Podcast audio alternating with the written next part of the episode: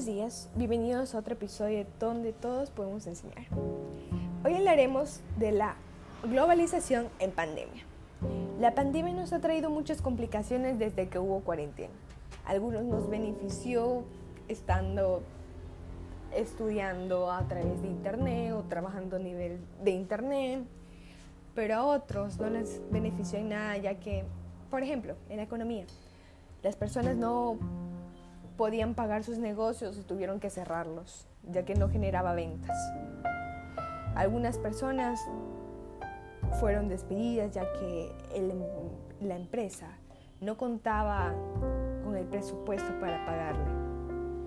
La pandemia también nos ha traído momentos positivos, por ejemplo el medio ambiente. En muchos lugares donde la contaminación ha estado extrema, la cuarentena nos ha ayudado para mejorar.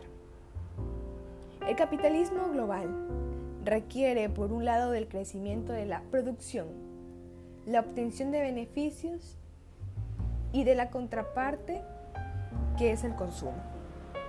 Ahora parece que la globalización puede ser 100% reversible. El mensaje que nos da es que siempre hay que buscar algo positivo a las cosas.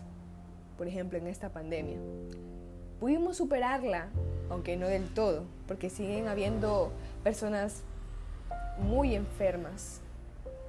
Pero con fe y con ayuda de Dios podemos lograr mejorar eso.